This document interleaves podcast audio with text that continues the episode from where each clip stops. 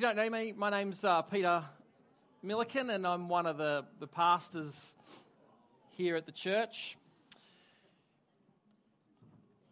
I uh, want to show you this, uh, this medal here that I, that I received last year. Uh, this, this medal represents an achievement of mine. It says uh, Football Queensland FQPL 3 Darling Downs Grand Final Winners Men's 2022. And uh, this is a medal that I received for winning uh, the, uh, the Toowoomba Grand Final soccer, whatever you want to call it, for, uh, for last year. And, uh, you know, you, you, receive the medal and you can wear it. It's got its little uh, ribbon that goes around your neck. And, you know, you can proudly display it to the crowd or anyone that's around that day. And then, you know, I don't know what you're meant to do with it, but some people put it up and display maybe in their office or somewhere where people could see it. Some people throw it in a drawer and it sort of just collects dust. Uh, some people just throw it out. You, um, you get a medal for coming second as well, runners up, and I've often seen them in the bin as I leave the uh, stadium. Uh, but many of you have probably got medals or ribbons you remember ribbons from school when you, you have the athletics carnival and you, you know, first place you get a blue ribbon, and second place you get a red one, and third place you get a green. And, uh, you know, you, you might have some of them lying around or you might remember them. We get, you know, awards and certificates. If you remember at school, you've, you've got awards night where there's just a night dedicated to recognizing the achievements of kids at the school, and sometimes they're academic, and sometimes they're sporting, and sometimes they're kind of, you know, for, for drama and music and the arts and those sorts of things. And so, this idea of achievement and recognition um, and, and, and a part, a little bit of fame, not real fame because it's, you know, it's a school or it's, it's a small sort of crowd or, or, or, or audience that's really recognizing this. But this starts really early on in our life um, because pretty much everyone has been exposed to an environment pretty early on where there is something you're meant to do, and if you achieve it well to a certain level, you will get recognition. And it will come in the form of a medal or a certificate or a plaque or, you know, whatever. And this happens a little bit as we get older. Um, typically, it's not something that we see a lot of in, um, as adults, although we still have things like that, for people that do extraordinary things, um, typically we try to show a little bit of our achievement, maybe in some of our possessions and, and those sorts of things. But it really starts at a young age that there, there is this idea that if you achieve something, you will get recognized for it and it will kind of help you find your place in the, the world that you live in, whether that's a, a school or a workplace or, or a church um, or the community that you're kind of around a lot of, these things will kind of help you establish where you kind of sit in the, in the, in the group. Um, most of it's unsaid, but everyone kind of knows and is constantly filtering where, where do I fit and sit on this, this level and pendulum of kind of my identity and what I'm worth and my achievements and how do people view me and, and am I in a safe and secure kind of spot? Right, I hope this is resonating with some of you. M- most of it is unspoken, right? It's, it's, it's seen and very up the front when we're younger in schools and th- those sorts of things, but most of it now is, is jostling uh, just, just kind of behind the scenes. And so we buy expensive cars, or we have expensive clothes, or we have you know nice houses or you know those are kind of some of the medals and trophies and things that we collect now in, in order to kind of recognize and show people our achievements i'm not saying we do that for every time we buy a new car that's what the heart behind it is but sometimes it is. And the problem with that is when you put your identity in that, and that's what it's based on, is your achievement, is that can go really well for a season or two, but, but eventually at some stage you're going to fall short, right? And we have all experienced failure, whether it's at school or it's at university or in the workplace or in the church or in your community or what, whatever it is. We've all failed in various ways at various times. And if your identity is, is attached to achievement, then so goes your identity with your actions. And likewise, if, if you do well for, for a season or for a moment, you, you do actually feel quite good about yourself and you kind of look around, you're like, I'm, do, I'm doing pretty well. Like this, and you wouldn't say it, like you wouldn't tell people, well, some people do, and you just, you know, those are the people who are like, geez, they're so vain and all those sorts of things. But you, you kind of, that, that is often how we look for our identity, is we kind of look to the left, that's the right, we look to the left and look to the right, and you look at kind of how is everybody else going? How am I going? Am I keeping up with so and so? How's our financial position? What are the assets that we've got? Um, you know, what are the skills and abilities that I've been able to develop? Are they recognized? These sorts of things, right? And hopefully you can see some of that in, in maybe your own life and in others' lives and just in the world that we live in, right? We're, we're just a society that wants to achieve, wants to see the recognition for that achievement, and that's kind of how we figure out our place uh, in, in society.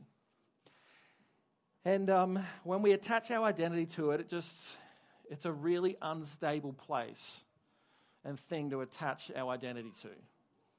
And some of you have recognized that when things come crashing down, um, or when somebody actually calls out some of your failures, um, and all of a sudden you have this um, kind of worldview flipped upside down, and, and you start saying things like, I don't, I don't know who I am anymore.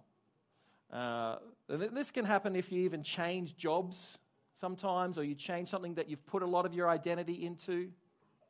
Um, you see this with athletes who have spent, you know, pretty much their whole life getting good at a discipline or a sport and they train for it every day and they you know what, what they eat is all according to getting better at this sport or performance or whatever it is and then they get to a certain age and they retire right and it's normally fairly young because you know you, you can't keep doing that kind of activity f- at a high level for a long period of time and so they you know retire in their early 30s or something like that and then all of a sudden they have this identity crisis because all of their identity and worth and what they've always done has, has been part of this achievement and performance kind of lifestyle, and they retire, and then they think, what do I do now? Who, who am I anymore? You know, I, I used to do all these things and I get recognition and I knew what my purpose was, and that's gone now. And they just kind of can really like fall off um, the rails. And you see it all the time. And then sometimes like, okay, I'm making a comeback, right? And you see people retire from a sport and, and a, a, year later they're like, no, I'm coming back. Um, and some of that is because they just don't know how to live outside of the identity that they found and the purpose that they found in the achievements that they had. Uh, we, we can do this in our spiritual life. And um, I wonder if you ever feel like that before the Lord, where you feel like you have to achieve in order to um, approach Him, to talk to Him, to be um, kind of seen as worthy before Him.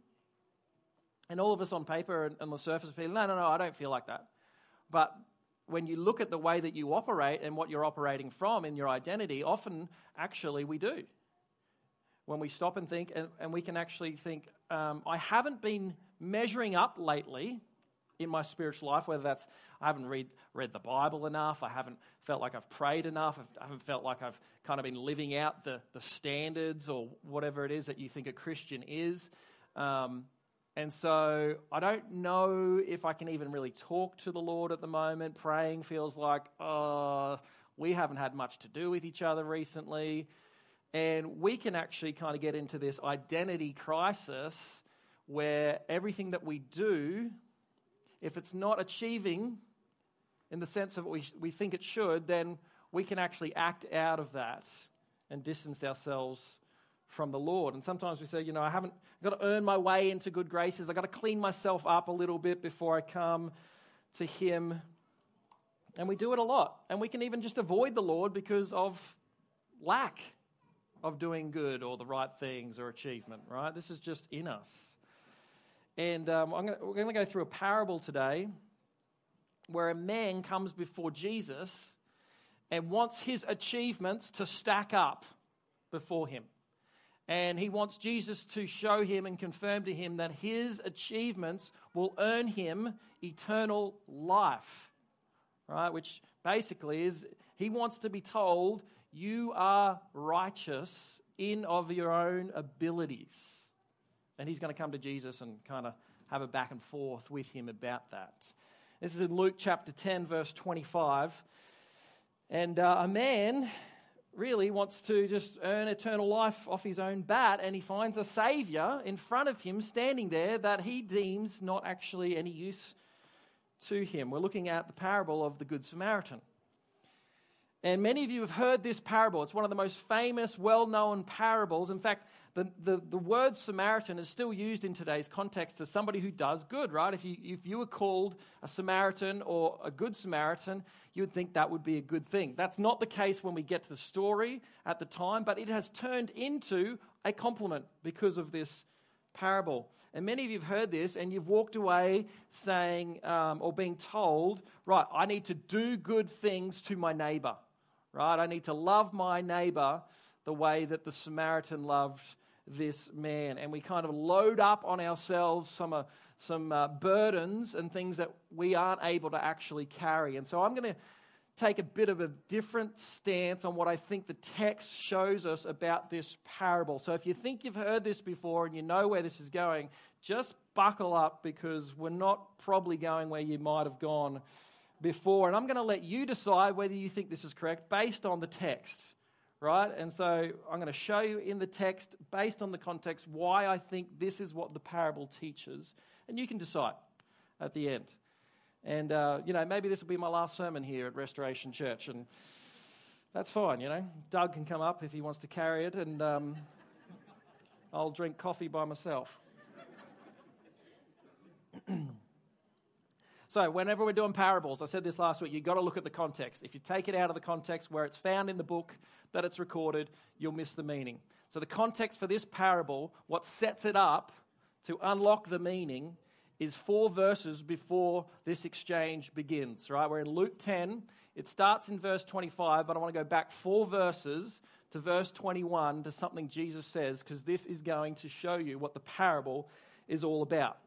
Verse 21 chapter 10 of Luke says this At that time, Jesus, full of joy through the Holy Spirit, said, I praise you, Father, Lord of heaven and earth, because you have hidden these things from the wise and learned and revealed them to the little children. Talking about the gospel right? The disciples had just gone off and done some ministry, and they'd, they'd really seen that Jesus is the Messiah, the Son of God, exactly who he'd preached to be, right? And Jesus says, I thank you, Lord, that you have revealed this to little children, but not to the learned and the wise. And the learned and the wise in the, in the book of Luke really are the Jewish religious leaders, the Pharisees, the scribes. And so, what we're going to see is that the learned and the wise have been darkened to the things of God because they were darkened and they rejected Jesus, the Messiah. And Paul says this actually in 2 Corinthians 3, where he says, whenever they uh, open the book of Moses, talking about the Jewish leaders, um, it says there's a veil over their heart. Right? There's a veil over their heart. They have been darkened. And then he says, whenever a person turns to the Lord, though, the veil has been lifted and taken away. And Paul's basically saying there, you know, they knew their Old Testament. They knew it better than, than, than any of us, right? But there was a veil that, that lay over them, and they were darkened to the Old Testament coming to fulfillment in a person of Jesus. Because if you don't understand Christ and the gospel, you can never fully understand what the Old Testament teaches and points to ultimately. You know, you got the law, you got the covenants, you got the prophets, and Jesus said, all of these things point to me. And the Jewish leaders never got that. Right? And so Jesus says in his prayer, I thank you, Lord, that you've revealed it to little children, but not to the learned and the wise. Now, little children in that society, they were seen as not important. They didn't have any power. They had little to no education. They had no rights. They were seen as unimportant. They were overlooked and often even just despised. Seen as, you know, kind of, to, they, they should be off to the side so that important things can take place and they don't distract us, right? And Jesus says that you've, re- you've revealed the gospel to these kinds of people. And this is going to set up our parable because in it, Jesus is going to be tested by one of the learned and the wise. It's a lawyer. A lawyer is going to come to Jesus and ask him some questions. And in response, he's going to tell the parable of the Good Samaritan. In the Good Samaritan, there's a, there's a priest and there's a Levite, right? And these are, again, the learned and the wise. And again, they don't understand what it's all about.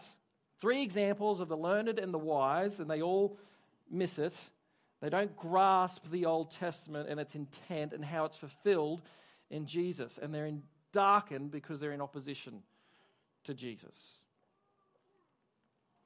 Instead, the parable that Jesus tells is an example of righteousness and sacrificial mercy. And it's not going to be found in the priest, and it's not going to be found in the Levite, and ultimately, it's not going to be found in the lawyer. It's going to be found in one that's a little child, an infant, an outcast, the unimportant, the overlooked, the despised. So let's look at the parable, verse 25. It says On one occasion, an expert in the law stood up to test Jesus. Teacher, he said, he asked, What must I do to inherit eternal life? An expert in the law, he was exactly that. He was an expert in Old Testament Mosaic law. And he knew it back to front. He would have memorized the whole law. In fact, when the Sanhedrin, which was one of the, uh, the councils of, the, of the, uh, the, the religious leaders, the ones that actually condemned Jesus to death, when the Sanhedrin had a question about the law and how to interpret it and what to do, they would go to the experts in the law, the lawyers, right? They were the ones who they would turn to to ask some questions. And so they would bring these guys in. And so this is the guy that's standing before Jesus. He's a lawyer, he's an expert in the law. We've got a, a professor in Mosaic law, PhD. And uh, he sees this young tradesman turned rabbi from Galilee teaching, and he says, You know what? I'm going to put him through his paces. He wants to put him to the test. And his bias is against Jesus from the beginning. The text tells us he wants to test him. So he asks, What must I do to inherit eternal life? Jesus sort of replies with a question what, What's written in the law? How do you read it? And the, the lawyer, as a good lawyer would do in Mosaic law, goes straight to the law. He quotes two Old Testament verses Deuteronomy 6, verse 5, and then he quotes Leviticus 19 18. But Deuteronomy is love the Lord your God with all your heart, with all your soul, with all your strength, and with all your mind. And then Leviticus is love your neighbor as yourself.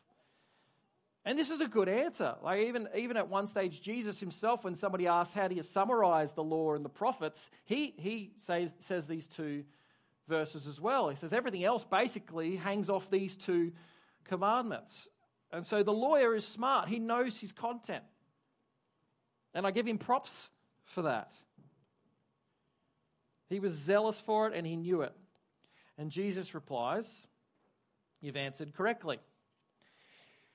Do this and you will live. That is also a quote out of the Old Testament in Leviticus 18. And uh, if you step back and you look at the, the law itself and just the way that it's set up, right? The law is really, it starts in Exodus and there's a giving of the law and the requirements of what it, he, uh, God required the, the Israelites to follow. And it was really the character of God on display in a people in the world. And uh, he said, You're going to represent me. And if you're going to represent me, this is how you're going to treat one another. This is how you're going to treat other nations. This is how you're going to relate to me. Right? And that's in Exodus.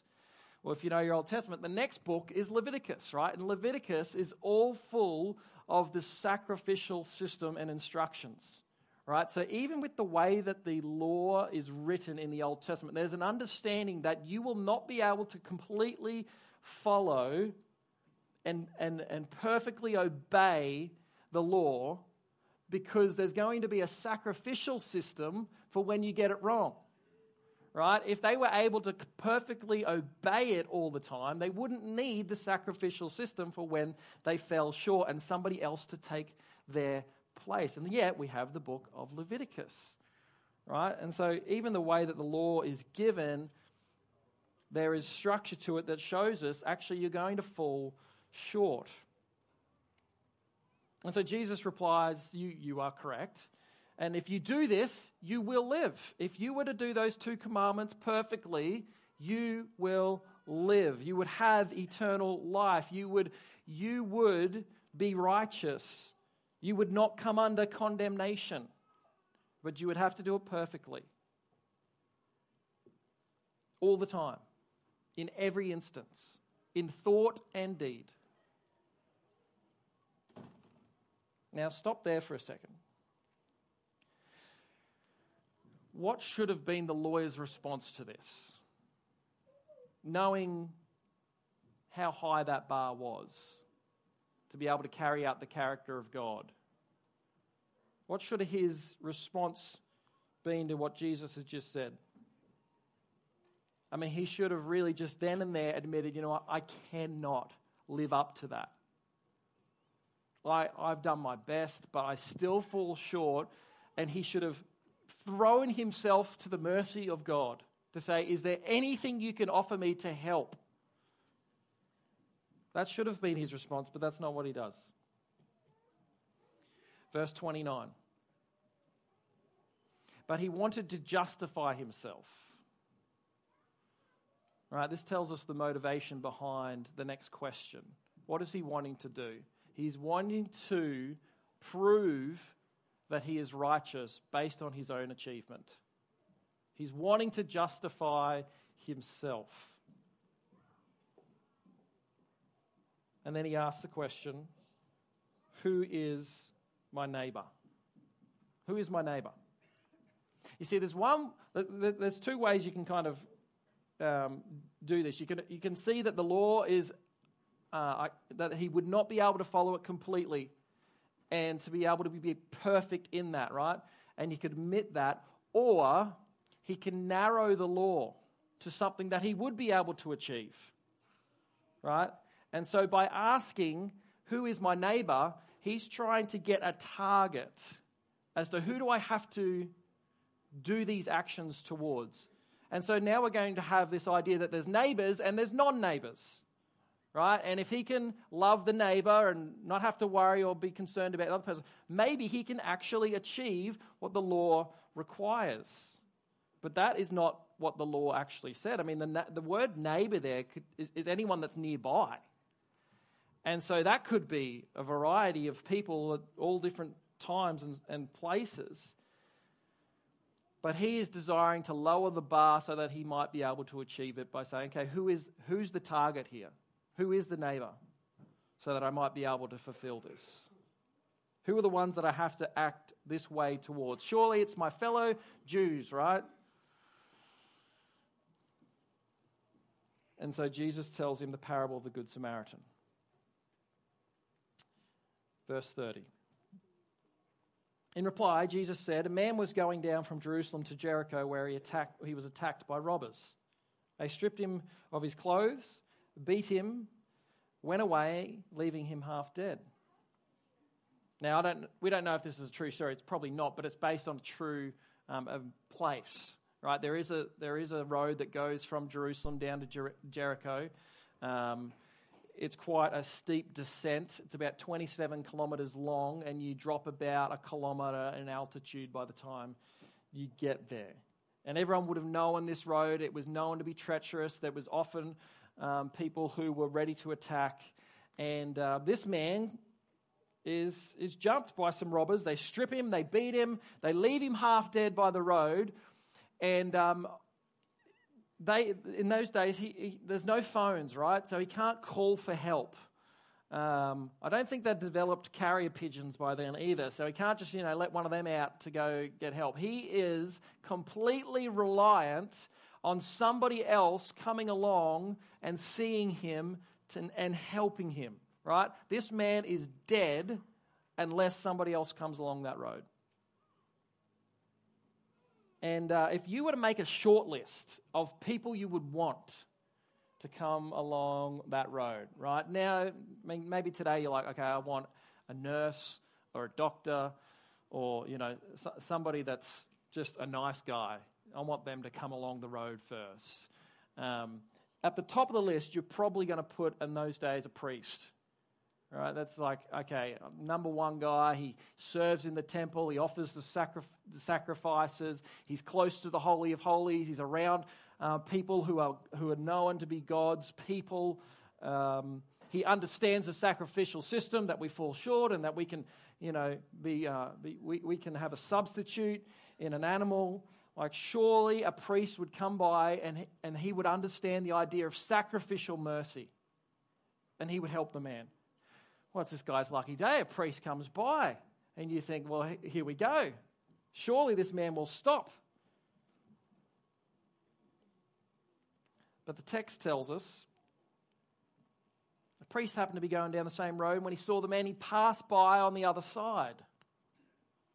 Now, it's likely, we can't say for sure, but this priest was probably, he's coming from Jerusalem down to Jericho. He probably lived in Jericho. And he'd finished some priestly duties at Jerusalem and he's heading back home.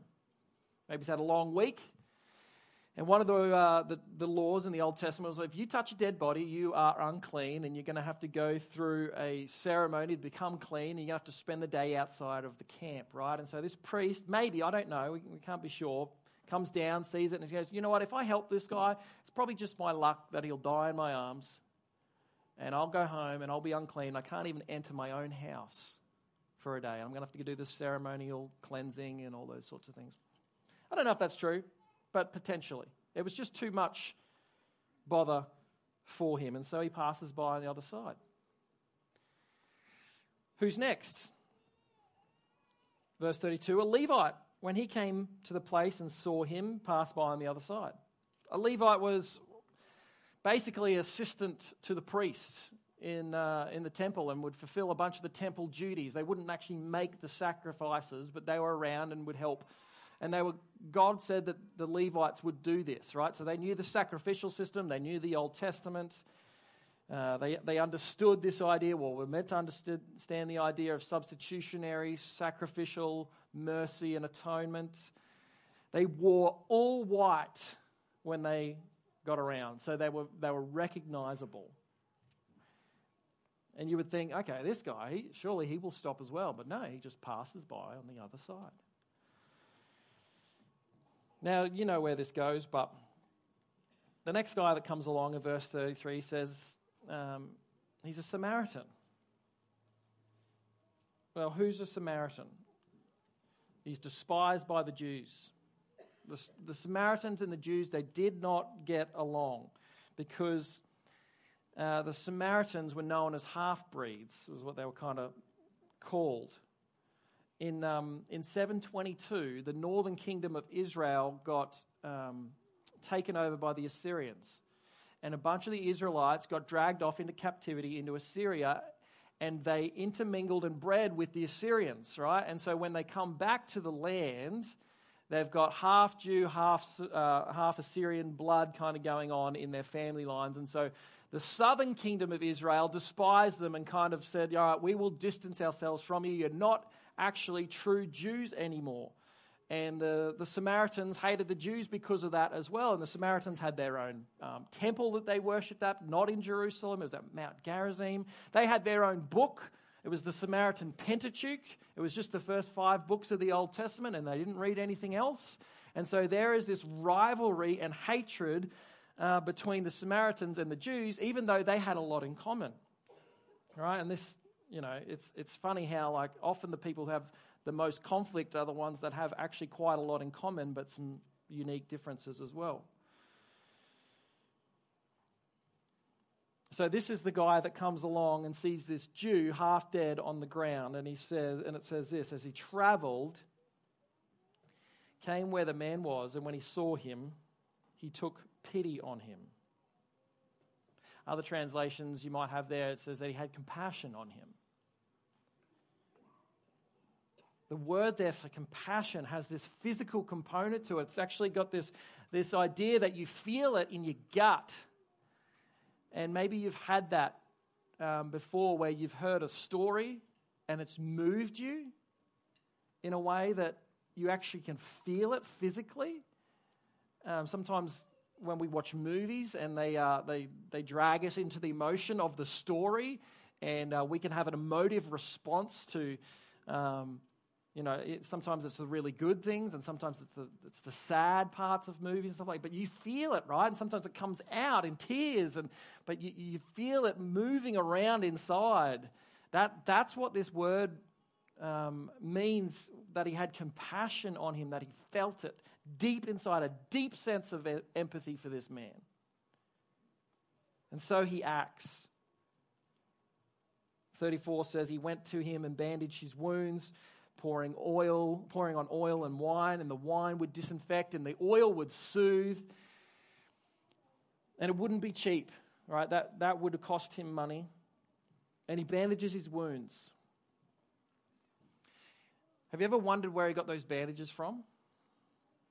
People didn't carry bandages with them on a regular basis. It'd be like us walking around with first aid kits. Like we, we, we have them some places, but we don't walk around with them typically, right? So where did he get those bandages from? It's likely, and we can't say for sure, but it's likely that he ripped his own clothes, tore them, so that he could bandage this man's wounds. Then he put him on his donkey, brought him to an inn, and took care of him. So he puts his on his own mode of transportation. He will now walk. He will get off his beast and walk this man, take him to the inn, look after him all night long, probably redress his wounds, probably make sure he's got something to eat, care for him as the night goes on. And the next day, verse 35, he took out two denarii, gave them to the innkeeper, said, Look after him, and when I return, I will reimburse you for any extra expense you may have. He basically hands over the credit card to the innkeeper, just says, use this for anything that this man needs, and I'll pay you whatever it doesn't cover when I come back. Now, just think about what this Samaritan has done. He's tended to the man, which has taken up his time. He's tore his own clothes. He's used his own oil and wine. It's cost him money. He's given him his donkey, so it's cost him his comfort and transportation. He's gone to the inn and he's stayed the night, so it's interrupted his travel plans. And he's given the innkeeper extra money to take care of him. And he leaves him with about three weeks' worth of expenses based on the, the currency. And there's about two days' worth of working, but he could probably last about three weeks off of everything that he needed because of that money. This Samaritan is an incredible person.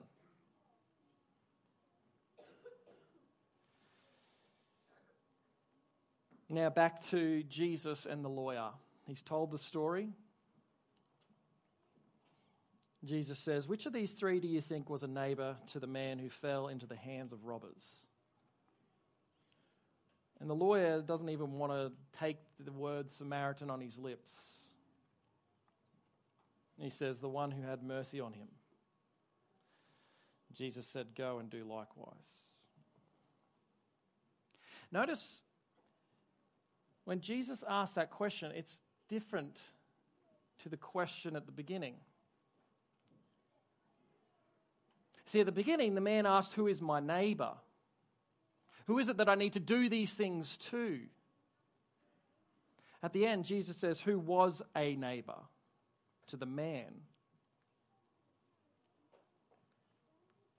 The lawyer's question asked had a focus uh, on what do I need to do? It was all about doing. Jesus' question, who was a neighbor to the man, seems to be about who received the mercy. Who was it that showed mercy? It was the Samaritan. The man who was a neighbor was the one who had mercy on the half dead man. So if the command is to love your neighbor, and the, the neighbor is the one that shows mercy, who is it that the lawyer should love? The one who shows mercy.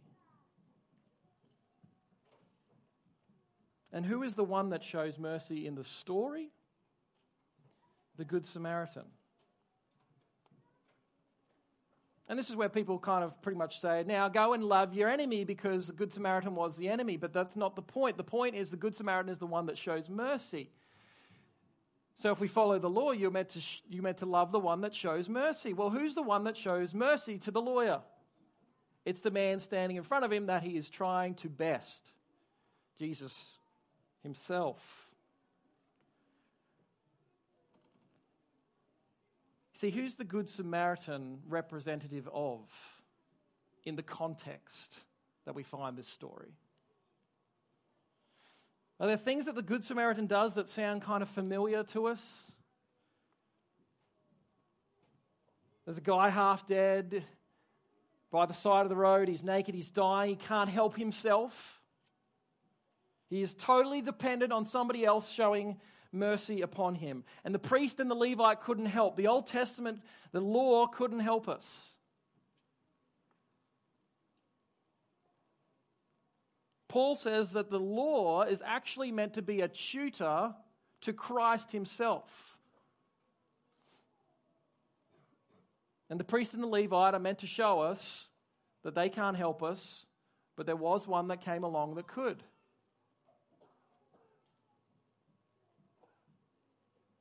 It shows us that we're unable to fill, fulfill the requirements of perfection in the Old Testament.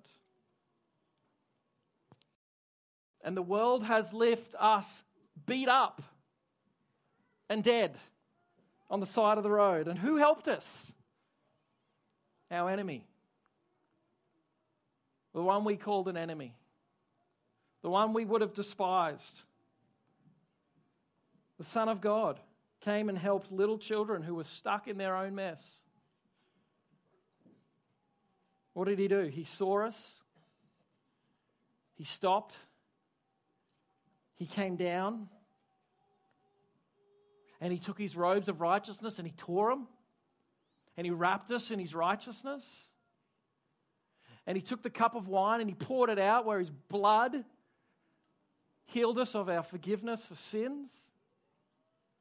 And the oil of the Spirit He gave to us so that we might have life.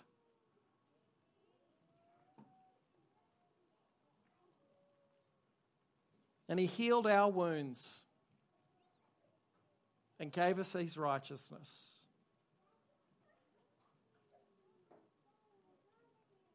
And He cared for us back to life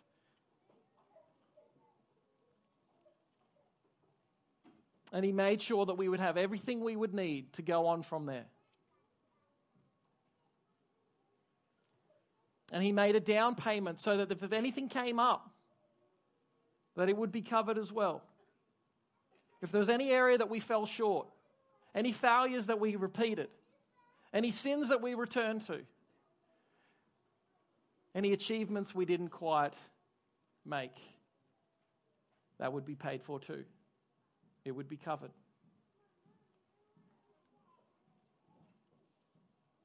Everything was covered until he would then come back. All this was done by Christ for us. And what did the half dead Jew by the side of the road have to do in all of this? He just had to receive it. He just had to be on the end of it and receive it.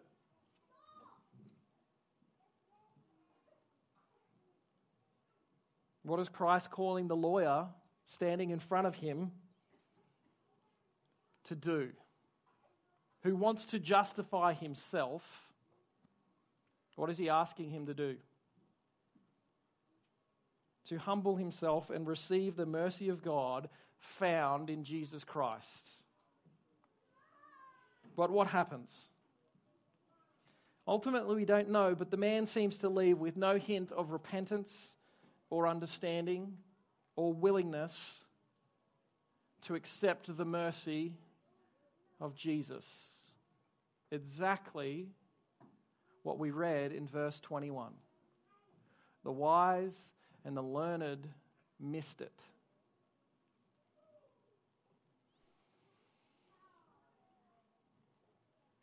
Two things this parable teaches us. It was more than that, but two things I want to I want to say that'll help land this plane. The parable tells us what love is. Our society, our media, our entertainment sources have no idea what love is anymore. And nowhere in the parable is love actually mentioned. The word love you won't find in the parable, but it's all throughout the parable because it's sacrificial mercy. It's when somebody is willing to give up themselves for the betterment of somebody else. That's what love is. That's what Jesus does for us. Pete mentioned a couple of weeks ago love is giving up some of your own life so that somebody else might experience life. Christ loves us. And it is demonstrated in the way that he went to the cross and laid himself down for us. That's the first thing. The second thing, and this is the point of the parable. Firstly, the point is not that you're to go out and love everyone as your neighbor in order to inherit eternal life. Uh, that's, that's actually the opposite point that Jesus is making, even though that would be a good thing to do to go love your neighbor. The point is that you can't actually do it to the point that would give you righteousness and eternal life. Our failure in that was always meant to lead us to the one who succeeded. The one who saw us and felt compassion for us deep in his gut.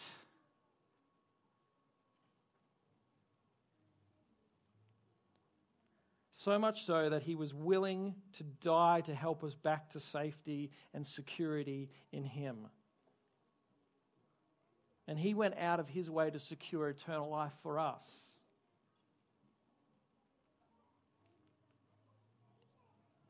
Should we love our neighbor? Yes, we should. Absolutely, we should. But it is only possible to do that through the ongoing work of Jesus who transforms us, who changes us to be more like Him, who was the only one who was actually able to do it the way that it was meant to be done.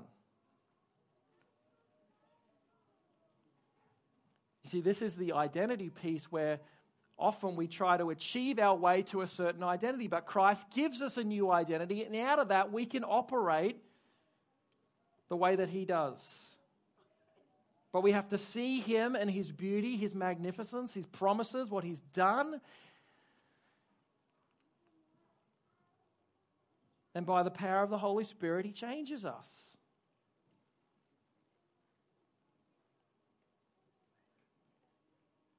It's not that we act now to earn identity. That, that earning in order to be formula doesn't work. No, that never works. Many of us have been on that. You know, we call it a treadmill here because you just keep trying to do things and do things and do things and never seem to get anywhere. Now we get to see what Christ has done for us, and identity is no longer on the line in that. This is such a different message to what society has drilled into us over years and years and years.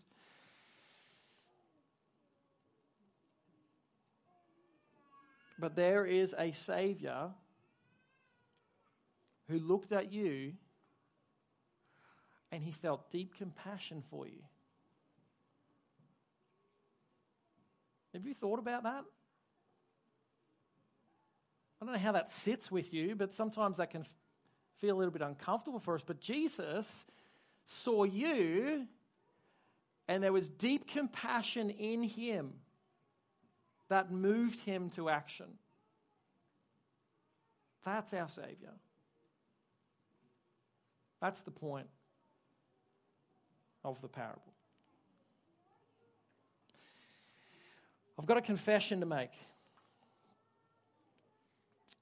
About a week before the grand final, my son Jack was born. So I didn't play in this game at all. I, uh, I couldn't make it.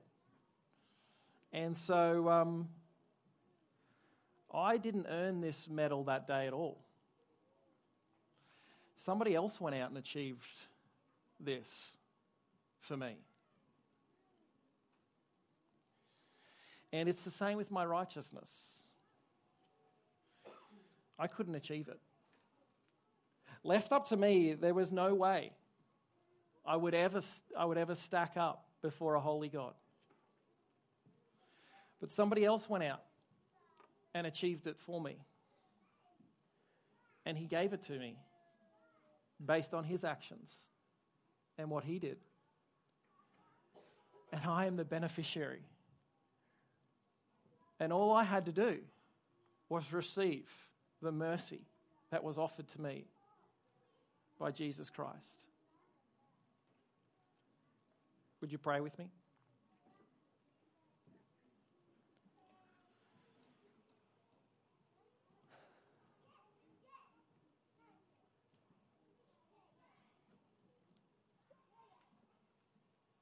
Father, I shudder to think at what my life would be without your mercy. Where would we be if you didn't see us and have compassion upon us? That you would send your Son to die for us.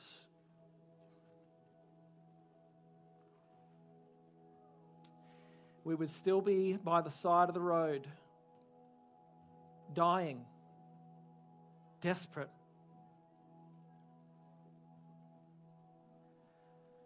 So I thank you for Jesus. What a Savior. There is none like him, none who could be righteous like him, and none that could offer righteous to us.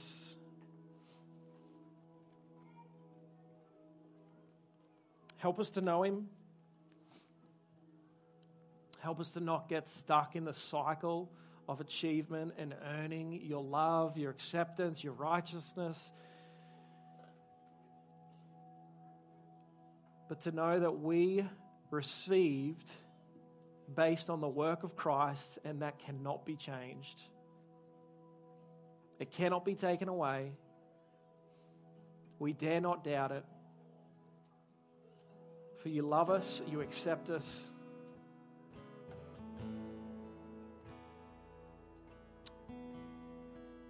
And for that, we thank you.